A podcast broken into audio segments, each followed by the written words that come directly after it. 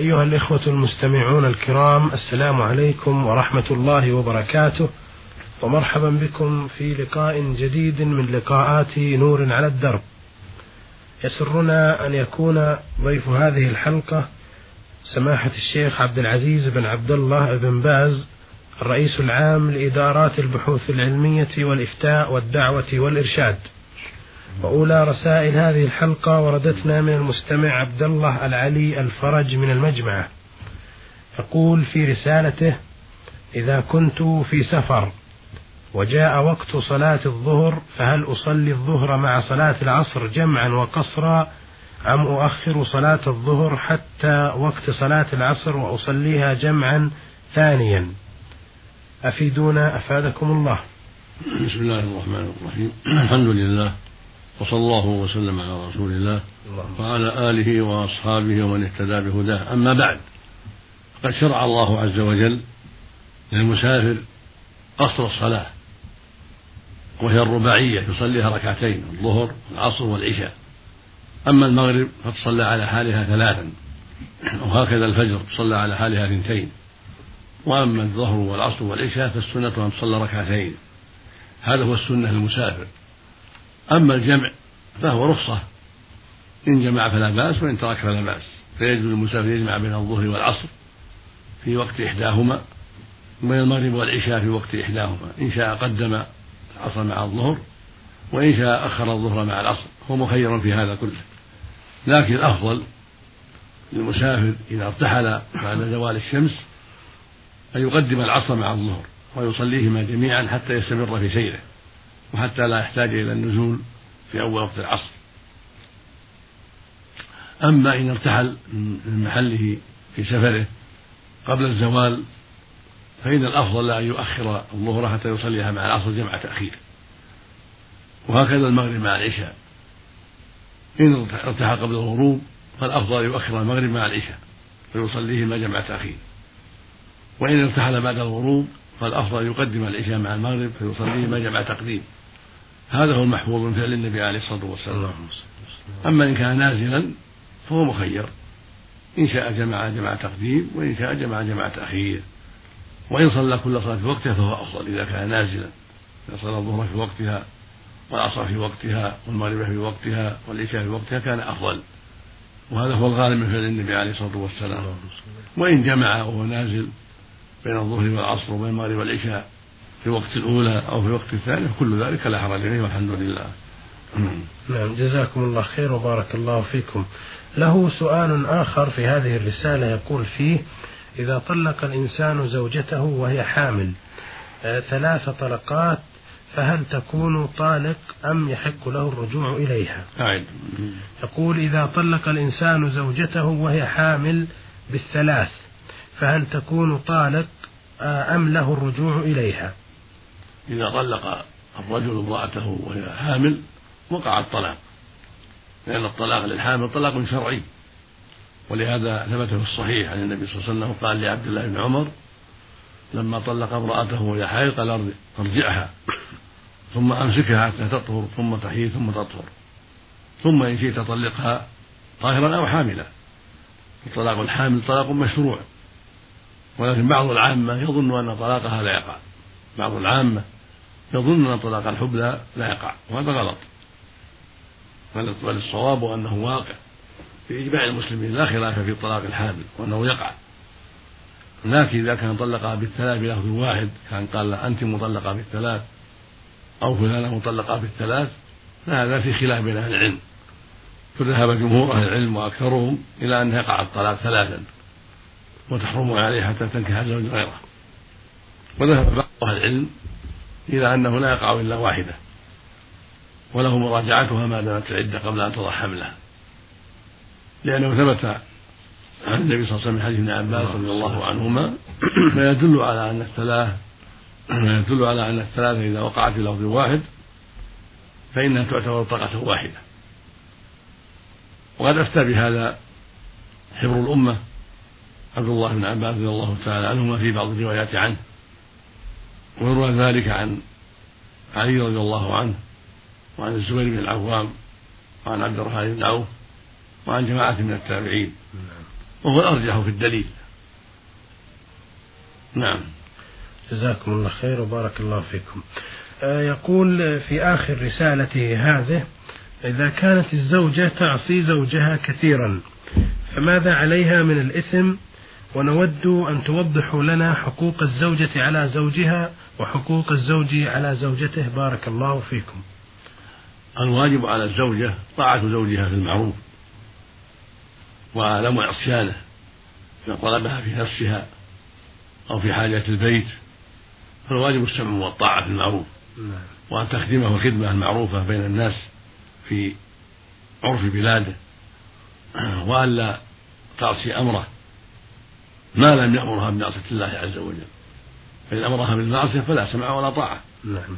إذا قال لها مثلا لا تصلي في الوقت أو أمرها بشرب الخمر أو بالتدخين هذا منكر ليس لها طاعته فيه. أما إذا أمرها بالمعروف ونهى عن المنكر أو بأمر مباح له في حاجة هذا عليها طاعته في ذلك ويلزمها. وقد صح عن رسول الله عليه الصلاة والسلام أنه قال إذا دعا الرجل امرأته إلى فراشه فأبت فأبت أن تجيء لعنتها الملائكة حتى تصبح. وفي لفظ آخر كان في السماء ساخطا عليها حتى يرضى عنها. فالواجب عليها هو السمع والطاعة في المعروف. وإذا تأخرت عن ذلك بلا عذر شرعي تأثم بذلك. وذلك من أسباب غضب الله. أما إن كانت معذورة بأن طلبها لحاجة وهي معذورة بأن كانت مريضة لا تستطيع تلبية رغبته. أو كانت معذورة بعذر آخر فإن الواجب على الزوج ألا يشدد وأن يعذرها بعذرها الوجيه وأن يحسن العشرة وألا يكون كثير التشديد. يقول الله عز وجل وعاشروهن بالمعروف ويقول سبحانه ولهن مثل الذي عليهن بالمعروف ويقول صلى الله عليه وسلم يقول النبي صلى الله عليه وسلم استوصوا بالنساء خيرا. نعم. فإنكم فإنكم أخذتموهن بأمانة الله واستحللتم فروجهن بكلمة الله. فالواجب على المؤمن أن يكون طيب العشرة حسن السيرة لا يشدد في غير وجه. وعلى الزوجة أن تسمع وتطيع وأن تحسن العشرة وأن تكون بعيدة عن المعاكسة والعصيان وبهذا تصلح الأمور. أما إذا شدد هو في غير وجه التشديد أو عصت الأوامر فإن هذا من أسباب الفرقة وعدم بقاء هذه الصلة الزوجية. فالحاصل أن كل منهما عليه المعاشرة بالمعروف والقيام بحق بالحق الذي عليه فالزوج يقوم بالحق الذي عليه من حسن العشرة وطيب الكلام وطلاقة الوجه وعدم التعبيس وأداء حقها من جهة كسوتها وطعامها وشرابها وسكنها المناسب وعليها هي السمع والطاعة وأن تجيبه إلى رغبته في حاجته في نفسها وفيما يتعلق ببيته وملابسه ونحو ذلك حسب العرف المعتاد في بلاده. والتي تخدم في العرف يخدمها حسب الطاقة والإمكان. الله المستعان نعم. جزاكم الله خير وبارك الله فيكم. هذه رسالة من السائل عين سين سوري الجنسية مقيم في الرياض يقول في رسالته آه، أنا متزوج وبعد زواجي بخمس سنوات علمت من أحد الجيران أن زوجتي تمارس الفاحشة. فراقبت ذلك فوجدته صحيحا فما كان مني إلا أن قمت بضربها آه، فطلبت مني الطلاق أكثر من مرة فلم أطلقها خوفا من تشتت الأولاد. ولو طلقتها ليس عندي مال أتزوج به وأنا عامل عادي يوم أعمل وأكثر الأيام بدون عمل أفيدوني ماذا أفعل؟ بارك الله فيكم. هذه من المصائب العظيمة لا حول والواجب علاجها بالتأديب والنصيحة وتوجيه اللوم إليها وبيان أن الواجب عليها العفة. والحذر مما حرم الله عليها فإن الزنا من أقبح الجرائم ومن أعظم الكبائر. وقد توعد الله الزاني بالعذاب الشديد. قال جل وعلا والذين لا يدعون مع الله إلها آخر ولا يقتل النفس التي حرم الله إلا بالحق ولا يزنون. ومن يفعل ذلك يلقى أثاما. يضاعف له العذاب يوم القيامة ويخلد فيه مهانا نعوذ بالله. نعم فتوعد الزاني بأنه يضاعف له العذاب. ويخلد فيه مهانا يوم القيامة في النار نسأل الله العافية. والنبي عليه الصلاة والسلام قال لا يزني الزاني حين يزني وهو مؤمن. هذا من علامة ضعف الإيمان أو عدم الإيمان نعوذ بالله. فعلى الزوج أن يلاحظها ويعتني بها ويؤدبها بما إذا فعلت شيئا من هذا أو أو وجد علامات شيء من ذلك فعليه يؤدبها الأدب الرادع ومع الوعظ والتذكير بالله وأن هذا منكر ومعصية لله عز وجل ومن أسباب الفراق فإن استقامت فالحمد لله وإن لم تستقم فارقها طلقها لئلا تحمل عليه أولادا من غيره. ومتى استقامت وتابت ورجعت إلى الله عز وجل فالحمد لله. فالتوبة بابها مفتوح ومن تاب تاب الله عليه إذا كان صادقا. فأما إن لم يحصل منها الرجوع والتوبة واستمرت على حالها السيئة فإن مثل هذه لا ينبغي بقاؤها بل ينبغي فراقها وعدم بقائها لأن هذا يجر عليه شرا كثيرا في نفسه وفي أولاده وفي سمعته ولا حول ولا قوة إلا بالله. نعم. ألا توجهون سماحة الشيخ إلى سد آه، أبواب التي تؤدي لمثل هذا من التساهل باختلاط النساء والرجال ودخول غير المحارم؟ هذا هذا هذا. هذا حق أيضا كون يعني يعتني بسد الأبواب التي تفضي إلى هذا الشيء مثل منعها من الخروج ومثل عدم اختلاطها بالنساء الخبيثات من جيران أو غيرهم. إذا تيسر له هذا والسفور هذا من أهم الأمور ألا تخالط الرديئات وألا تخرج الأسواق وأن تحرص على الحجاب. ولكن من اعتادت الفاحشة والعياذ بالله. لا حول ولا قوة إلا بالله. تحصلها بالهاتف نسأل الله نسأل الله السلامة. وغير في بيتها نسأل الله لكن على كل حال تعاطي الأسباب مهما أمكن. إذا كان من عادة الخروج يمنعها من الخروج من ضرورة. وإذا كان يدخل عليها أحد ردي يمنع الداخل الردي وإذا كانت تخرج إلى جيران ليسوا بطيبين يمنعها من ذلك وهكذا. يعني يتعاطى الأسباب والخروج إلى غير المحارم مقابلة غير المحارم يتساهل فيه كثير من الناس. كذلك خروجها إلى غير المحارم إلى بني عمها الذين لا لا يؤمنون أو إلى غيرهم. كل هذا يعني عليه أن يجتهد في مع أسباب الشر. جزاكم الله مهما مهما أمكن. جزاكم الله خير وبارك الله فيكم. هذه رسالة وردتنا من السائل علي عين ميم من الزلفي. يقول في رسالته ذهب رجل ذات يوم إلى مزرعته ومعه ابناه. آه، فلما وصل إلى المزرعة قال آه، لهم انزلوا من السيارة وابتعدوا. فنزلوا فابتعد أحدهم وأما الآخر فلم يبتعد فظن الأب أنهم قد ابتعدوا عن السيارة فحركها إلى الخلف فدهس واحدا منهم الذي لم يبتعد وهو لم يعلم. فمات الولد وكان عمره ست سنوات تقريبا. فالسؤال هل يلزم أباه وأمه الكفارة جميعا أم تلزم الأب فقط؟ وما هي الكفارة؟ بارك الله فيكم. الواجب في هذا الدية كفارة تلزم تلزم الأب الدية لأمه ولإخوته أما الأب فلا يرث منها نعم. إلا أن يسمحوا عنها. إذا سمحت الأم والإخوة فلا بأس. وعليه كفارة أيضا وهي عتق عبد أو عبد يعني عتق عبد مؤمن أو أمة مؤمنة. وهذا يوجد في بعض أفريقيا كموريتانيا يوجد عبيد باعا يباعون بثمن مناسب. فإن كان لا يستطيع وجب عليه الصوم شهرين متتابعين. شهرين متتابعين كما أمر الله به سبحانه وتعالى. لأن هذا يسمى قتل الخطأ هذا ما تعمده. وقتل الخطأ فيه الكفارة والدية. نعم. الدية تكون للأم نعم. وللإخوة. للأم والإخوة لا إخوة نعم. نعم. أما الأم في هذه الحال ليس عليها شيء لأنها لا أبدا لها السائق نعم. هو القاتل. جزاكم الله القاتل هو, هو الأب. الله نعم.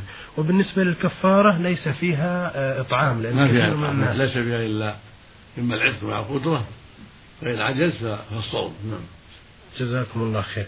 سؤاله الثاني يقول إذا كان هناك ماء آه، جار أو ماء جاريا في ساقي في المزرعة.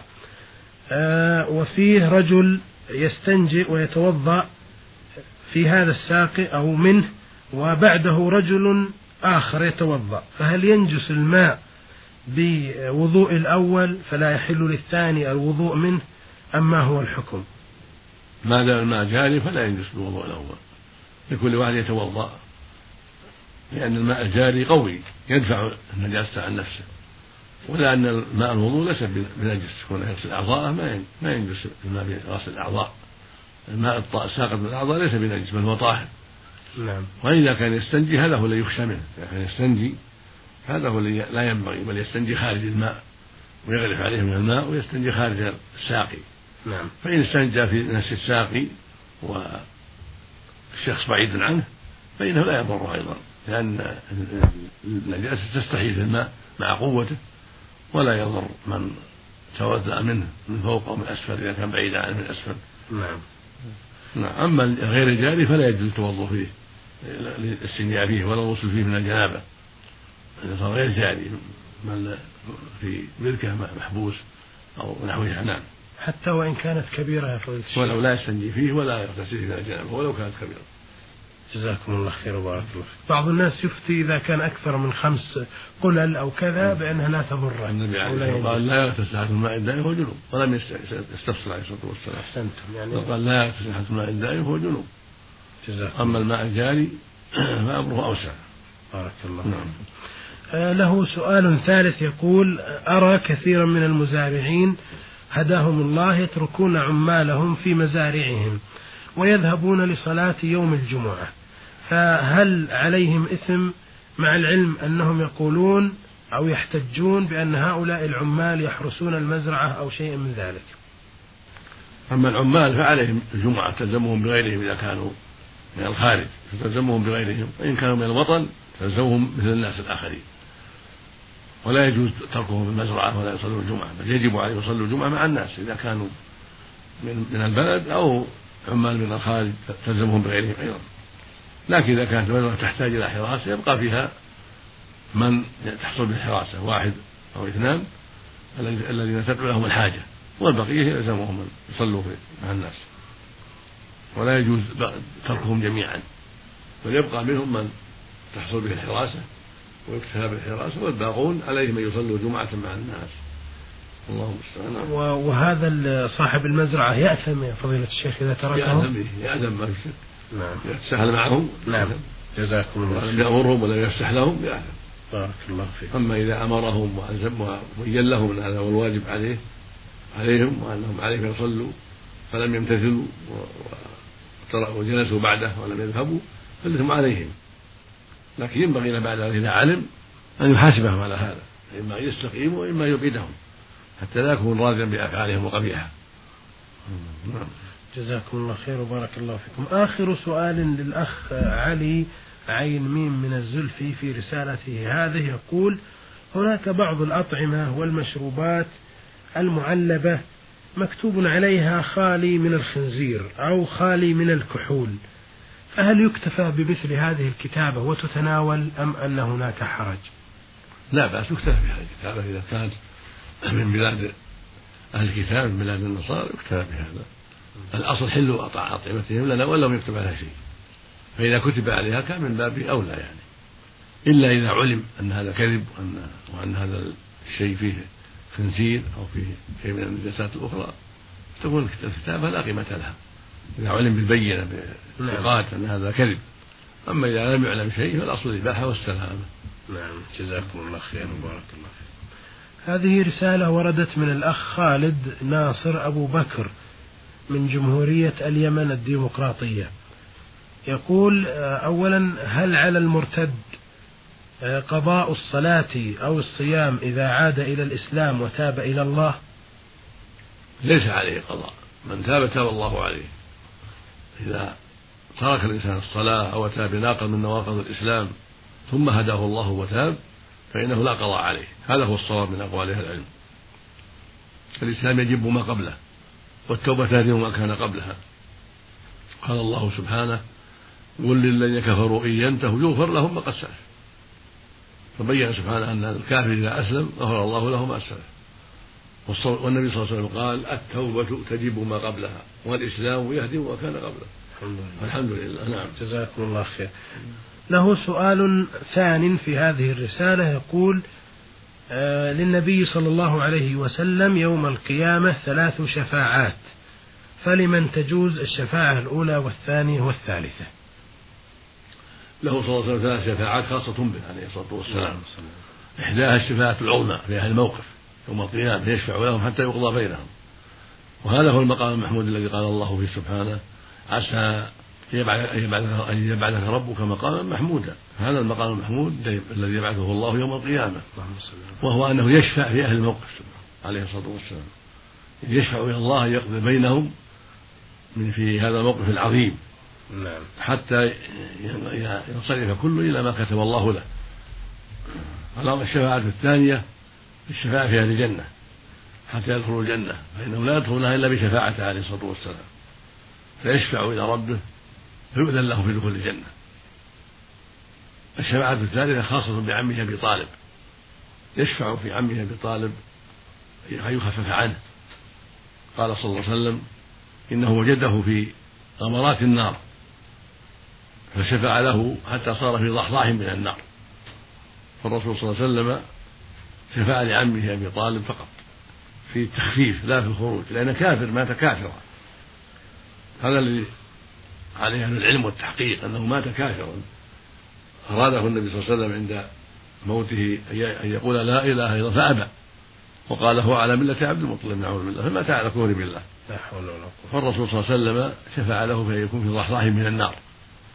بسبب ما حصل من نصره للنبي صلى الله عليه وسلم وتعبه وحمايته له عليه الصلاة والسلام حرص صلى الله عليه وسلم أن يسلم لكن لم يقدر له الإسلام. وصار هذا من الآيات الدالة على أنه صلى الله عليه وسلم لا يملك هداية أحد. الهداية بيد الله سبحانه وتعالى هو الذي يهدي من يشاء. ولهذا لما مات عمه أبو طالب على الكفر أنزل الله في حقه إنك لا تهدي من أحببت ولكن الله يهدي من يشاء. قال سبحانه ليس عليك هداهم ولكن الله يهدي من يشاء. فيشفى لهذا شفع فيه أن يكون في ضحضاح من النار يغلي منه دماؤه نسأل الله العافية. فقد قال صلى الله عليه وسلم أهون الناس عذابا يوم القيامة أبو طالب. فإنه في ضحضاح من النار يغلي منه دماؤه أو كما قال عليه الصلاة والسلام. وفي لفظ آخر يقول صلى الله عليه وسلم إن أهون أهل النار عذابا يوم القيامة. من يكون له نعلان من نار يغلي منهما دماغه هو يرى أنه أشد الناس عذابا وهو أهونهم عذابا نسأل الله العافية. نعم. جزاكم الله خير. هذه ثلاث الشفاعات التي تفضلتم ببيانها خاصة به عليه الصلاة والسلام. معنى هذا أن هناك شفاعات أخرى؟ نعم في شفاعات أخرى في شفاعة في من دخل النار لا يدخلها في من يخرج منها ومن لا يدخل من, من لم يدخلها لا يدخلها من العصاة. نعم. فإن العصاة قسمان قسم يعفى عنه قبل دخول النار بالشفاعة أو برحمة الله سبحانه وتعالى. نعم. وعفوه جل وعلا. وقسم يدخلون النار بمعاصيهم وسيئاتهم. ثم بعدما يمضي عليهم ما شاء الله في النار يخرجون منها بشفاعة الشفعاء أو برحمة الرب سبحانه المجردة من دون شفاعة أحد. نعم. لأنه كتب جل وعلا أنه لا يخلد فيها إلا كفرة. النار لا يخلد فيها إلا كفار. أما العصاة فإنهم يمكن فيها ما شاء الله ثم يخرجون. هذا هو الذي عليه أهل الحق أهل السنة والجماعة أن العصاة لا يخلدون في النار بل يمكثون فيها ما شاء الله ثم يخرجهم الله من النار. إلى نهر يقال نهر الحياة فينبتون فيه كما تنبت الحبة في حميل السيل. وهؤلاء الذين يخرجون من النار أقسام منهم من يخرج بشفاعة النبي صلى الله عليه وسلم نعم. وهم أقسام. منهم من يخرج بشفاعة غيره من الأنبياء منهم من يخرج بشفاعة الملائكة منهم من يخرج بشفاعة المؤمنين والأفراط ومنهم من يبقى في النار حتى يخرجه الله برحمته جل وعلا من دون شفاعة أحد. ولذا شفع الشفعاء وانتهى أمرهم يخرج الله من النار من كان فيها من بقية أهل التوحيد. الذين ماتوا على بعض السيئات والمعاصي فيخرجهم سبحانه من النار فضلا منه ورحمة سبحانه وتعالى. جزاكم الله خيرا. آه، آخر سؤال في رسالة الأخ خالد ناصر أبو بكر يقول هل الاضطجاع على البطن حرام أم مكروه؟ الاضطجاع على البطن جاء فيه أحاديث تدل على كراهته وأنها رجعة أهل النار فينبغي ألا يضطجع على ظهره. أما التحريم فيه نظر لكن أقل أحواله كراهة لأن تشبههم بأهل النار فإنهم يسحبون على وجوههم نعوذ بالله. لا حول ولا فينبغي المؤمن ألا يتشبه بهم بل يحذر ذلك. نعم. وهذه رسالة وردتنا من السائل معجب محسن حسين القحطاني أو حسين القحطاني يقول في رسالته طلب أبي الزواج من امرأة فوافقت وبعد عقد القران وإحضار طلبات الزواج من ذهب وحلي وغيرها مما يعرف بالجهاز. وعند ليلة الزفاف رفضت المرأة القران من والدي أو الزواج من والدي فأبت آه، عليه. فما كان منه إلا أن ارتد أو طلب أن يرد إليه ماله.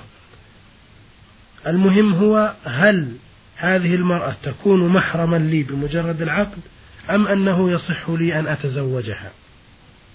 متى عقد الإنسان على امرأة وإن لم يدخل بها صارت حراما على أولاده وأولاد أولاده ما تناسلوا لقول الله سبحانه ولا تنكحوا ما نكح آباؤكم من النساء إلا ما قد إنه كان فاحشة ومقتا وساء سبيلا. بمجرد العقد على المرأة تحرم على أولاد العاقل لأنها صارت زوجة لأبيهم فلا تحل لهم مطلقا لا لأولاده ولا لأولاد أولاده ولا لأولاد بناته جميع نسله لا يحل لهم نكاح هذه الزوجة. نعم. جزاكم الله خير وبارك الله فيكم. بهذا أيها الإخوة المستمعون الكرام نأتي إلى ختام هذه الحلقة والتي استعرضنا فيها رسائل الإخوة عبد الله العلي الفرج من المجمعة والسائل عين سين سوري الجنسية مقيم في الرياض والسائل علي عين ميم من الزلفي والسائل خالد ناصر أبو بكر من جمهورية اليمن الديمقراطية والسائل معجب محسن حسين القحطاني من الرياض. نشكر لسماحة الشيخ عبد العزيز بن عبد الله بن باز الرئيس العام لإدارات البحوث العلمية والإفتاء والدعوة والإرشاد إجاباته الكريمة ونشكر لكم حسن متابعتكم ولكم تحية من الزميل منصور الصنعاوي من الهندسة الإذاعية. وإلى أن نلتقي بكم على خير إن شاء الله. نترككم في أمان الله والسلام عليكم ورحمة الله وبركاته.